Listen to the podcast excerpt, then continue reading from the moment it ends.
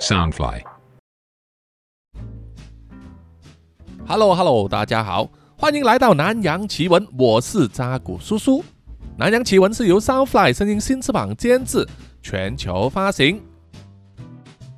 好，本集的录音时间呢是在二零二三年的八月十四日的早上，啊，正好就是这个故事啊，地景楼大逃杀终极的上线时间，所以听众们可以感觉到叔叔现在压力很大，因为现在录的这一集呢，啊，星期五就要上线了，之前的存档呢都用光了，啊，原因是因为上周叔叔比较忙啊，就是电影公司呢那边开始有工作要忙。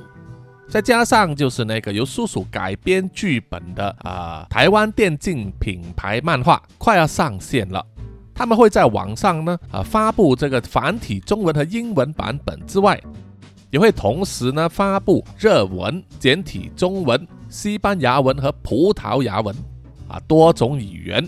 那么叔叔呢就忙着在协助他们做这个对白上的、调整，所以那边也是会占用一些时间。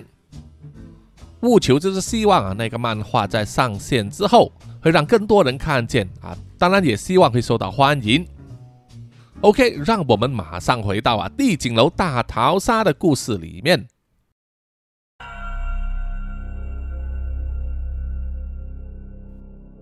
啊，在上一集里面有说到，住在阿志一家人楼下的胡须章被其中一名角斗士啊正能量先生呢偷步啊，先把他杀掉之后，就点燃了大逃杀的序幕。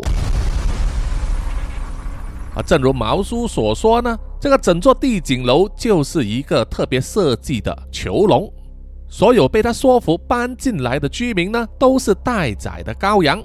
毛叔还安排了四位角斗士，也就是正能量先生小吴、刺客苏利、野蛮人高进以及屠夫呢，要在这个地景楼里面呢比赛，看谁杀得人多，啊，杀得够艺术，杀得有创意，然后把这个杀戮画面呢直播给那一些尊贵的客人们欣赏取乐，还赌博下注，看哪一个角斗士能够成为冠军。这个大逃杀呢，似乎行之有年啊，不过这一次呢，就吃了暗亏，出师不利啊。因为这一次有阿志一家人在里面，他先后打败了上一届的冠军正能量先生以及野蛮人高进，让那些下了注的尊贵客人们呢非常愤怒，让毛叔压力山大，于是把奖金呢提高翻倍了。就是要余下的两位角斗士呢，一定要除掉阿志一家人。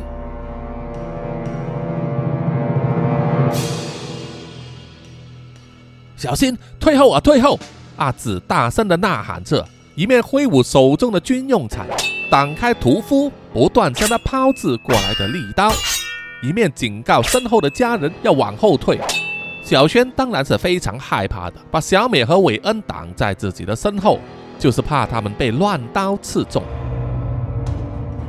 但是久守必失，阿志的手臂和身体都被乱飞的利刀割伤了多处，而阿志一直咬牙坚持着，因为他知道啊，屠夫的飞刀并不是无穷无尽的，总会用完。当屠夫把插在他围裙胸前的那些飞刀全部用完之后，阿志抓紧了这一瞬间。从楼上的梯级凌空跃下，挥动军用铲就直劈下去，但是可惜被屠夫闪过了。屠夫趁势挥动手中的牛肉刀，阿志就一个转身，用他的背包挡住了牛肉刀的攻势，再一个回旋劈向了屠夫。不过屠夫还是闪过了，他的身形像是蛇一样灵活，而且他手中还握着另外一把肉锤子。趁闪过了阿志的军用铲之后，不断左右挥舞手上的牛肉刀和肉锤子，让阿志穷于应付。加上他之前和两位角斗士搏斗之后所受的伤，从楼梯上滚下来还没有完全恢复，所以让阿志的反应啊大打折扣。在和屠夫的战斗之中，一直处于下风，不断的被割伤。小轩、小美和韦恩看见之后，也觉得非常担忧，想要帮忙，但是因为阿志和屠夫呢是在近距离交战，如果不小心的话，怕会误伤了阿志，所以导致小美和韦恩呢，即使有弓箭和弹弓，也不敢轻易出手。同一时间，原本住在十二楼，阿贝和阿妈都被正能量先生杀死的两姐妹，他们经过一段时间的沉淀之后，心情稳定下来，并且听了阿志的说话。决定要站起来反抗，于是他们在家中找了一些装备，包括头上戴着机车钢盔，手上握着刀子或者是锤子，另外一只手呢拿着锅盖当做盾牌，做好了战斗的准备，并且慢慢的从十二楼开始呢，一层一层往下走，一面对那些还躲在公寓里面的住客呢大声喊话。劝他们要出来反抗，不要躲在家中束手待毙，还说出了阿志打败了其中一个角斗士正能量先生的事，来激励他们。经过一番努力之后，终于有住客响应了那两姐妹。毕竟啊，他们都尝试过了所有方法，手机电话都无法拨出去，无法求救啊。那么如果没有外援的话，所有人只能靠自己了。啊，虽然自己一个人的力量很微薄，但是如果齐集一家、两家邻居，甚至十家邻居的话，团结就会形成一股不可小觑的力量。这些邻居纷纷响应起两姐妹的号召，拿起了武器啊，开始一层一层往下走。而同一时间，当阿志和屠夫在五楼的防火楼梯间。缠斗的难分难解的时候，把守在三楼那里的苏丽自然非常清楚他们的位置啊，因为有毛叔呢一直在监控着，告诉他最新的情报。苏丽觉得时机差不多了，就离开了血海一般的泳池，走到旁边去啊，拿出了他事先准备好的啊自制的汽油弹，就是用玻璃瓶呢装了汽油啊，再插上布条的那一种。把布条点燃之后，就走到三楼的楼梯间，然后把汽油弹啊抛到三楼和二楼之间的楼梯。玻璃瓶碎开之后，汽油洒满周围，一碰到火马上燃烧起来，一时间浓烟滚滚，并且开始往上飘去。这让在楼梯间缠斗的阿志、屠夫以及小轩等人呢，闻到了那个味道，心知不妙。阿志也知道自己难以久战，于是，在战斗之中，把自己唯一的武器啊军用铲呢丢向了屠夫，而屠夫自然是意料之中的闪开了。但是阿志啊趁着这个空隙扑向前，抱住了屠夫的腰，和他一起滚下楼去。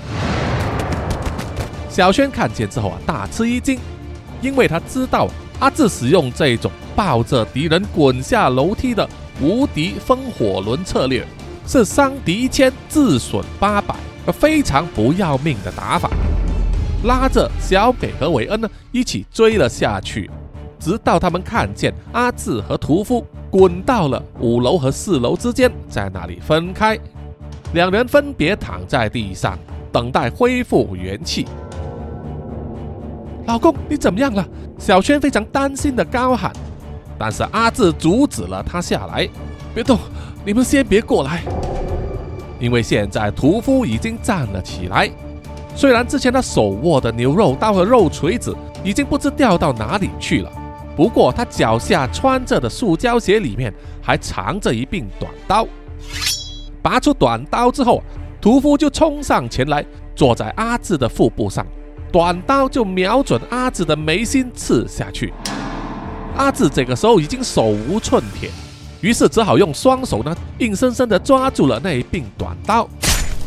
锋利的刀锋割伤了他的手指和手掌，鲜血直流，不过也止住了刀势，但那也只是一时而已。因为屠夫从上而下咬紧牙根啊，用尽全身的力气要将短刀往下压。阿志用他仅存的力气拼命抵抗。但也非常吃力，眼看刀尖离自己的眉心越来越靠近，三公分、两公分、一公分，到了这种生死关头，再不出手相救就来不及了。小轩担心的要死，泪眼汪汪的望向了两位儿女。小美和韦恩也非常紧张，自然也了解母亲的意思，于是举起了弓箭和弹弓，向屠夫发射过去。但可能是因为紧张的关系啊，并没有命中，但是却成功扰乱了屠夫的注意力。阿志就趁这个时候啊，调整了左右臂使出的力量，结果让屠夫的短刀刺下来的时候往右边偏移了。刀尖刺在阿志右耳旁的地面，离他的耳朵只差毫厘。阿志也趁这个机会，用右手抓住了屠夫的耳朵，把他的脸往自己拉过来，然后张开嘴巴，狠狠地咬住了屠夫的鼻子。屠夫痛得大叫，不断的挣扎，一直到他受不了，要从阿志的嘴巴里逃开的时候呢，阿志才放开他。但是也已经太迟了，屠夫的鼻子前端已经被咬掉大半了，血流如注，双手不断按着鼻子的周围，不敢相信啊，自己的鼻子已经失去了。阿志忍着痛苦啊，从地上爬起来，随手捡起了其中一支小美射出的箭，就往屠夫冲过去。屠夫举起手中的短刀就刺，被阿志用左手臂挡住了。啊！刺穿了左手臂，但是阿志手中握着的剑，他不断的用箭头猛刺屠夫的腹部，刺出了好几个小窟窿。屠夫痛苦难当，握住短刀的手也松开了。阿志就趁这个机会啊，来一个上勾拳，不过是在握着剑的情况之下，而箭头从屠夫的下巴往上刺入他的口腔中，令他全身一震！好像脑袋当机一样，阿志在使用他仅存的力气抓住了屠夫，把他往楼梯底下抛下去。屠夫直接掉落到二楼和三楼之间，正好就是汽油弹燃烧的地方，一时间让他全身都被火呢笼罩起来，变成了火人，不断的在火中弹跳、挣扎、哀嚎，直到最后啊被活活烧死。而小轩急忙走下来扶着阿志，而这个时候整个楼梯间里啊都是黑烟，小轩就拉着阿志啊离开楼梯间，跑出来的时候啊看到眼前的一片景象，吓得他说不上话来，因为眼前的就是一片尸山血海，那里正是三楼的游泳池呢，已经满满是尸体，而水都被血染红了，现场可以说是惨不忍睹。小美和韦恩看见了之后，也感觉非常不舒服，甚至要作呕。这这到底是怎么回事？小轩疑惑地问：“孩子们，你们不要看，把眼睛闭上吧。”不过阿志却说：“不，不，不要，我们还要保持警觉，要小心周围呀！别忘了，还有一个角斗士，他一定还在这个大楼的某一处等着我们。”阿志气喘吁吁，靠着墙壁站了起来啊，看着眼前的一片尸山血海，忍不住说：“这个背后的主谋太他妈的没有人性了！眼前这一幕不单只是杀人而已，还是一种展示，特地要展示给我们看的。他的目的很简单，要么就是想让我们变得害怕，变得恐惧，或者要我们变得愤怒，以致失去了冷静。”那么他就可以趁虚而入了。话音刚落，一支弩箭就射中了阿志的右腰，痛得他跪坐下来。当小轩、小美和韦恩着急的要去查看阿志的伤势的时候，从泳池的血海之中浮起了一个人影，那个正是苏丽啊！他全身都染红了，手中握着他的连发十字弓。笑嘻嘻的对准了阿志，然后说：“恭喜恭喜你啊，来到最后一关！我就知道啊，你不会输给另外三个人，因为他们并不懂啊，为了生存下去，必须不择手段豁出生命的那种感觉。我就不同了，我非常清楚。”苏丽拉动了十字弓的连杆，让弩箭上膛。小轩、小美和维恩急忙争先恐后的要挡在阿志的前面。幸运的是，当苏丽按下扳机的时候，十字弓并没有发射弩箭，因为弹匣里面已经是空了。不过苏丽并不介意，他随手就把十字弓丢进了泳池里面，一边慢慢的从泳池走出来，一边拔出了他的蓝波刀，然后继续说。我啊，之前就是住在像是这样的公寓里面，玩着同一个游戏。那里的角斗士杀了全部人，除了我。在那之前，我只不过是一个人人唾弃的瘾君子。不过在那一次游戏之中，我看见了新的生命，新的契机，脱胎换骨了。我不想死，不再糟蹋自己的生命，因此我用自己全部的力量去反抗。杀死一个又一个向我冲过来的角斗士，一直到最后只剩下我一个人活着。然后他们就给了我一个提案，一项工作，而重获新生的我很乐意的接受了。苏丽煞气凌人，一步步的向着阿志一家人靠近。小美拉弓就向苏丽发射，但可能是因为恐惧或者是紧张。完全失去了之前的准头，要么完全射不中，要么就让苏丽轻易的闪过了。很快，他的箭袋就空了。于是，到韦恩呢，拿出了他的弹弓，而苏丽只是轻轻一笑，然后大喝一声，吓得韦恩全身一震，跳了起来，让他装满弹珠的袋子也掉到了地上，弹珠滚落一地，向周围散落。要去捡也来不及了。现在手上握有武器的只剩下小轩一人，于是啊，他深吸一口气，站在家人的前面，紧握手中的伸缩警棍。阿志想要阻止小轩挺身而出，但是插在右腰的弩箭呢，让他非常疼痛。于是他咬着牙，忍痛把弩箭硬生生拔出来。小美看见之后。马上放下了背包，从里面取出一些衣物，把它撕烂，做成了临时的绷带，给阿志缠在身上和腰上，作为止血。小轩对小美和韦恩说：“好好看着你爸爸。”然后一个箭步走上前去，进入了步步紧逼的苏丽的攻击范围。苏丽只是微微一笑啊，用他的蓝宝刀呢。和小轩的伸缩警棍呢多次碰撞，作为试探。当小轩挥棍的时候，苏丽却轻易的闪过了，然后一脚踢在小轩的右肋骨上。小轩痛得退后了几步，但是依然没有放弃，又在向前发出攻击，但是依然被苏丽闪过，而且蓝宝刀还架在小轩的喉咙上，吓得小轩一动也不敢动啊。这也让阿志等人呢吓得大叫了一声。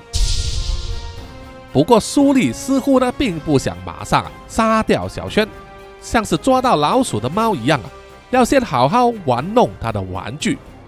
于是苏丽就重重的闪了小轩几巴掌，然后又再踢了他一脚，把他踢得滚到一边去。小美忍不住啊提着他的弓冲上前来，苏丽自然也不把他放在眼里。也是一脚呢，就把小美踢到了泳池里去。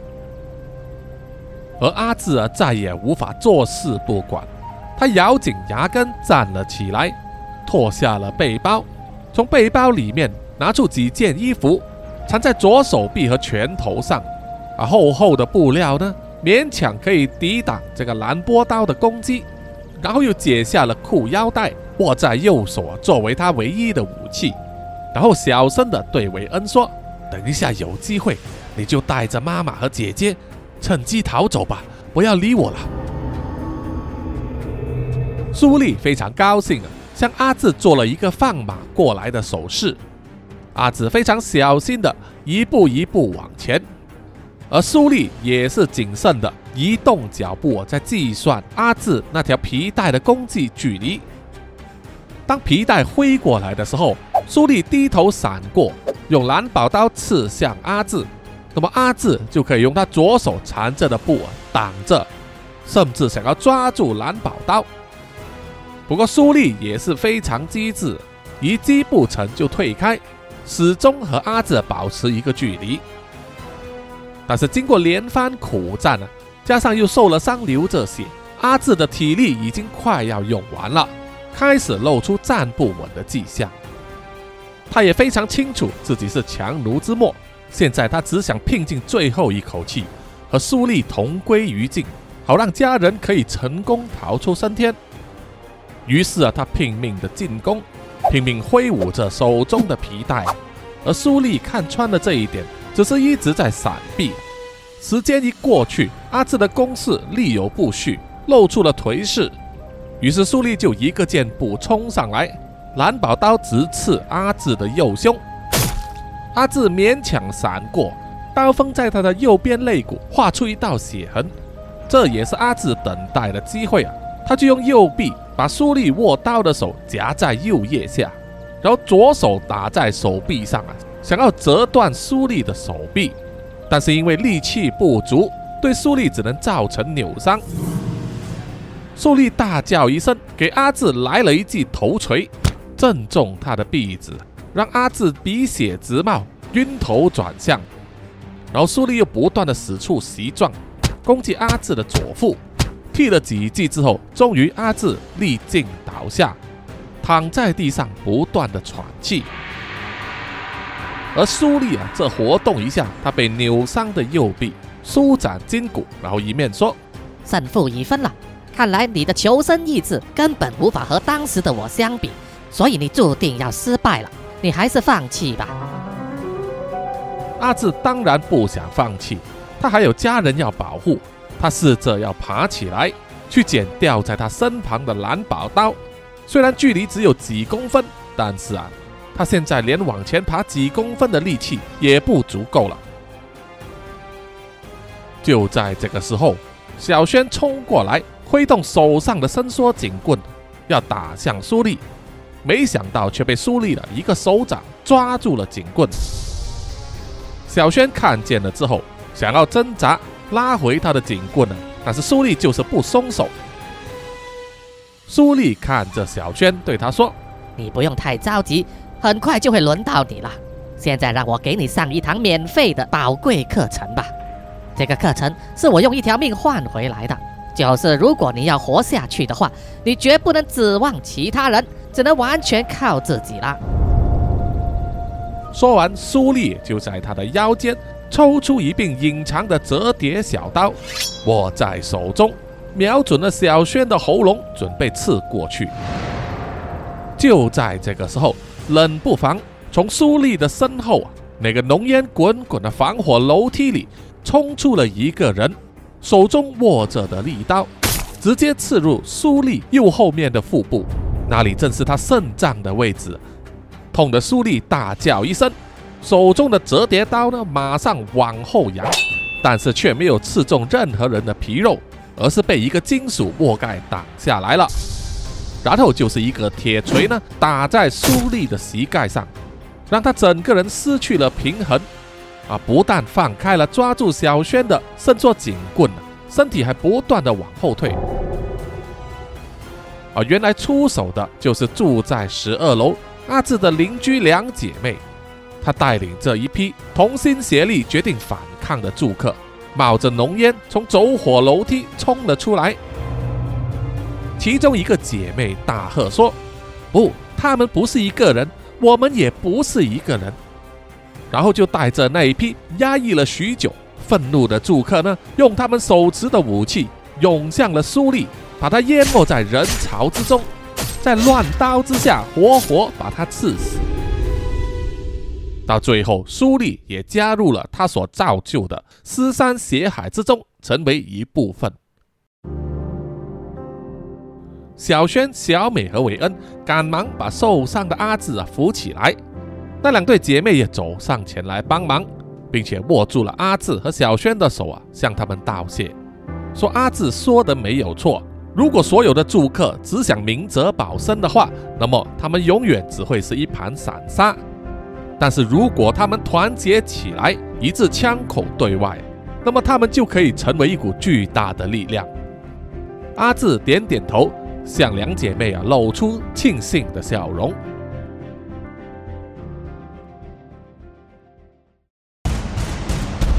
糟糕了，糟糕了，怎么办？他们现在来找我了！求求你，请你马上派人来支援我吧！毛叔非常惊慌的对着电脑荧幕大呼大叫，就是希望他那些尊贵的客人会派人来救他。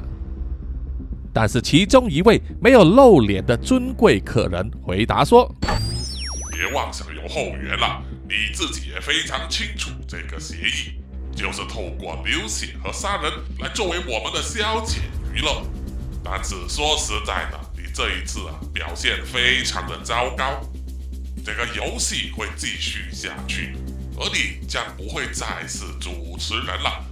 我们还有很多后补，你就自己看着办吧。说完，连线就中断了。毛叔眼前的所有荧幕全部变成了一片蓝色。显示着同一个错误讯息，就是连线中断。也在这个时候，毛叔身后的那一扇铁门被撞开，大批愤怒的居民冲了进来，把体重超过一百公斤的毛叔连滚带爬的拖了出去。在帝景楼豪华的大堂中间，毛叔跪在地上，不断的求饶。求求你们，求求你们，这一切都不是我的主意，我也只是听命行事啊！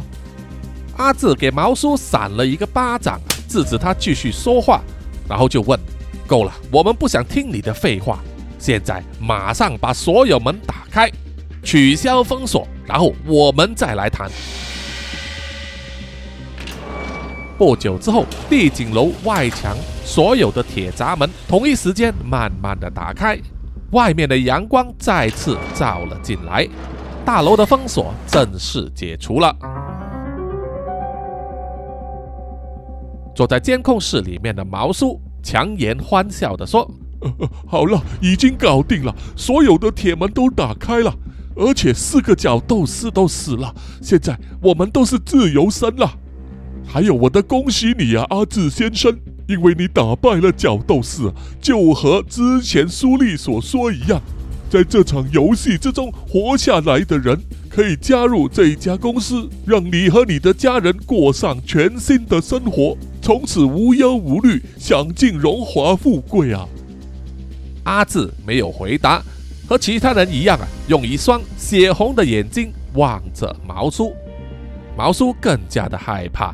但是他嘴巴依然没有停止说话，想要尝试说服阿志。你你你想想，到时你有花不尽的金钱，舒适的住宅，也不用再开计程车，不用再受那些奥克的气了。你甚至可以带着家人出国旅游，去全世界任何国家旅游。阿志又在扇了毛叔一个耳光，然后跟他说：“够了，别再说了。”你以为我是个没有出过国的井底之蛙吗？我告诉你，我走遍了天涯海角，现在我找到了一个我觉得不错的地方，想要落脚。你呀，把我们带来了这座地景楼，想要把我们从世界之中抹杀。不过相反的，你却给了我们一切。你也已经对我们说了大实话，在你们这些权贵眼中，我们到底是什么模样？毫无遮掩的说得够清楚了。不过这也印证了一点，就是如果我们每一个都至少门前雪，那么我们就像一盘散沙一样脆弱。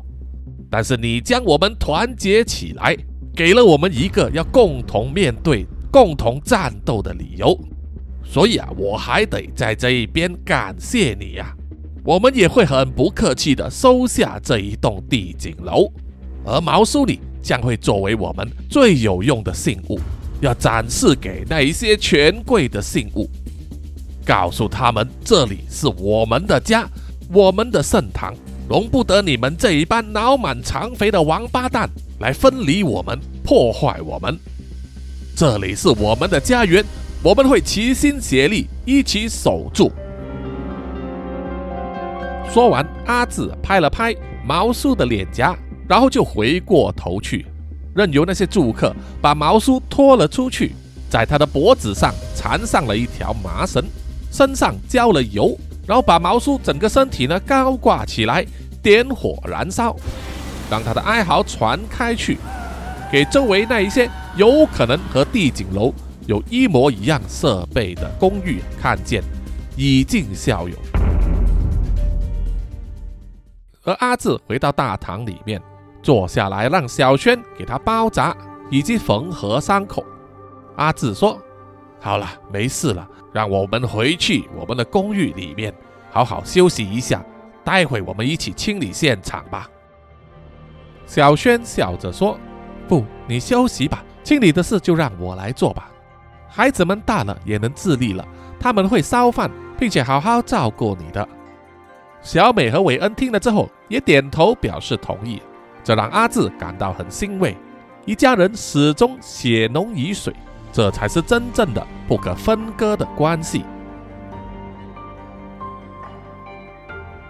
好的，本集的南洋奇闻这个惊悚故事《地景楼大逃杀》呢，就到此结束了哈。谢谢各位听众的收听。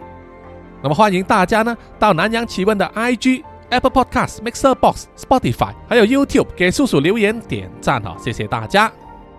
觉得这个 Podcast 不错的话，大家也可以买咖啡啊，请叔叔喝，作为一种支持哈，谢谢你们，谢谢。我最后呢，请叔叔啊念出所有赞助者的名单。首先是南洋探险家 Jimmy Chin、苗疆杀人蛙陈忠杰以及许志伟，然后是南洋侦查员二四公园图子 Ralph 布。一直该 Sandy Lee 真爱笑三十三 Kinas 蔡小桦朱小妮李承德苏国豪洪新志林家达 Toy J 刘舒雅以及林英炫。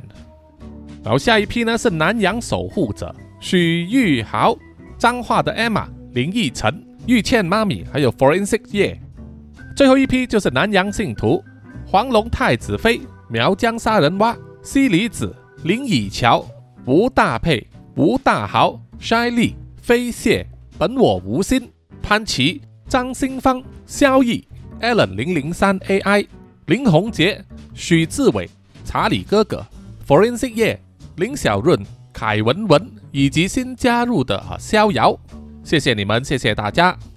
好，以上啊就是所有赞助者的名单啊，如果有漏了的话呢啊，请通知叔叔啊，谢谢大家。OK，我们下一集再见，拜拜啦。